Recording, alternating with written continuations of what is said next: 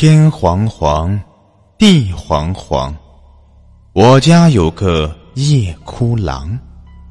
过往的行人念一念，一觉睡到大天光。赵志成家门前的柱子上贴着这样一张纸条。最近，他遇到了一件烦心事，他的妻子生了一个儿子，白白胖胖的，非常可爱。赵志成给他取了一个乳名叫小智。这本来应该是一件喜事才对，但小智过了满月之后，每天晚上到了十二点就开始大哭。这哭声凄厉阴森，听得人头皮发麻。更诡异的是，每天到了凌晨一点，这哭声便停止了。一连过了几天，赵志成夫妻都没能找到原因。邻居已经找上门提意见了。这大晚上的，听到小孩子哭，谁都觉得瘆得慌。有个年纪大的大妈对赵志成说。你家这个孩子，怕是看见了啥不干净的东西了，最好找人来看一看。赵志成是不信这些的。也有人说，在墙上贴个纸条就能让小孩睡得安稳。赵志成心想，这也不是啥麻烦的事情，就贴了个纸条在外面。但这天晚上的十二点，小智的哭声还是准时的响了起来。赵志成一脸疲倦的看着婴儿床中的儿子，他已经很久没有休息好了。这时，赵志成忽然看到小智的脸上有一只满是褶皱的手在捏着他的脸。赵志成吓了一跳，揉了揉眼睛，那只手也消失不见了。但他心里还是心有余悸。到底是自己太累了产生了幻觉，还是真的有什么不干净的东西？他抱起了孩子，对着空气大骂道：“滚！你给我滚！滚出去！”赵志成心里也很害怕，但作为父亲，他必须保护好自己的孩子，不管是不是真的有什么不干净的东西。他这样的反应，倒是把妻子吓得不轻。妻子颤抖的问他。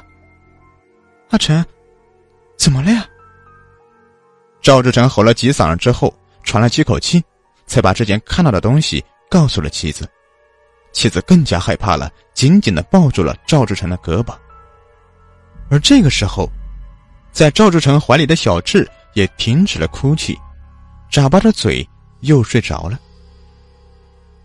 赵志成和妻子对视了一眼，都看到了对方眼里的惊惧。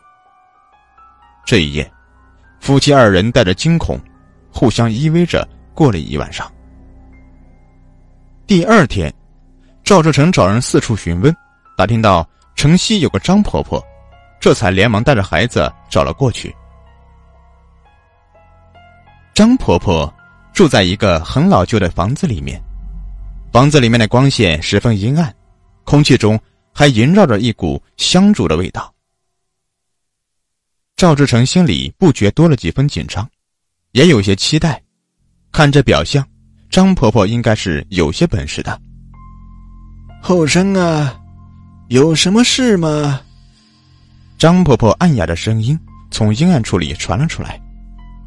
赵志成循声望过去，只见一个满脸褶皱的老太太正在看着他，这应该就是张婆婆了。张婆婆面容慈善。赵志成忽然便不紧张了。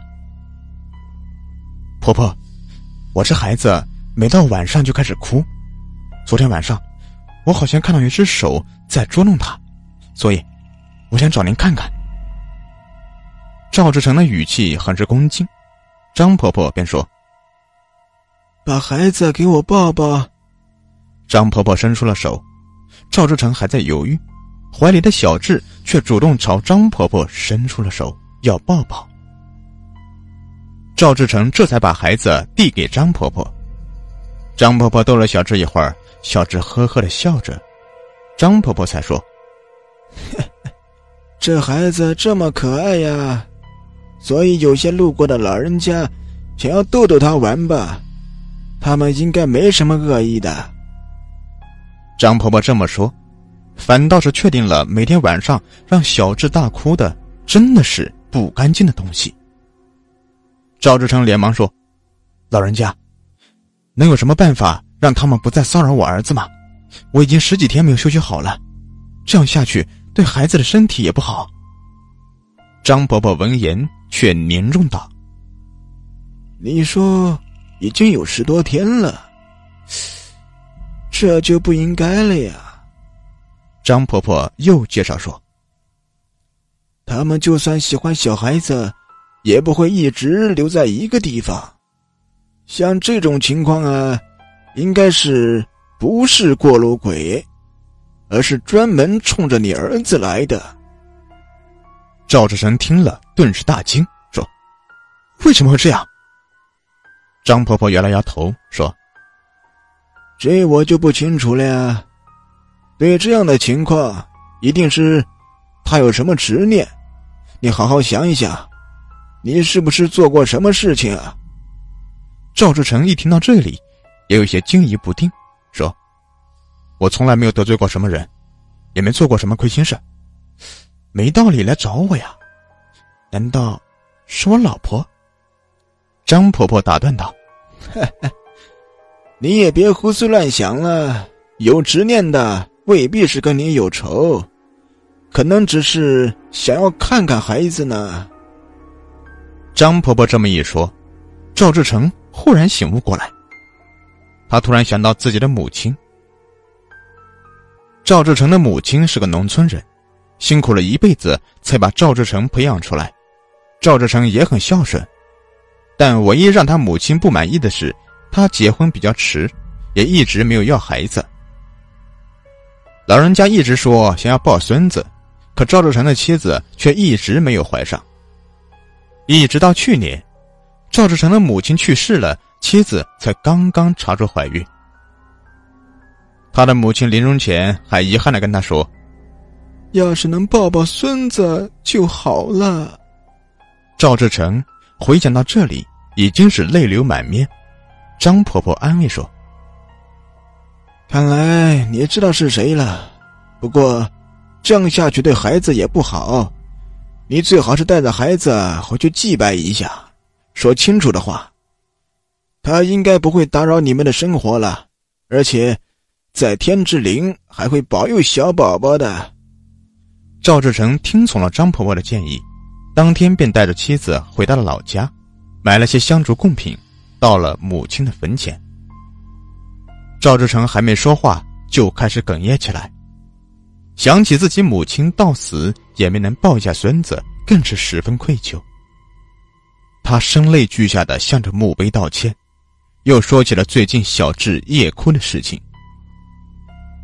我知道你喜欢孙子，但这样下去，小智的身体也受不住。逢年过节，我们会带他来看您的。还请您在天保佑他健康长大。赵志成说完，又拜了三拜。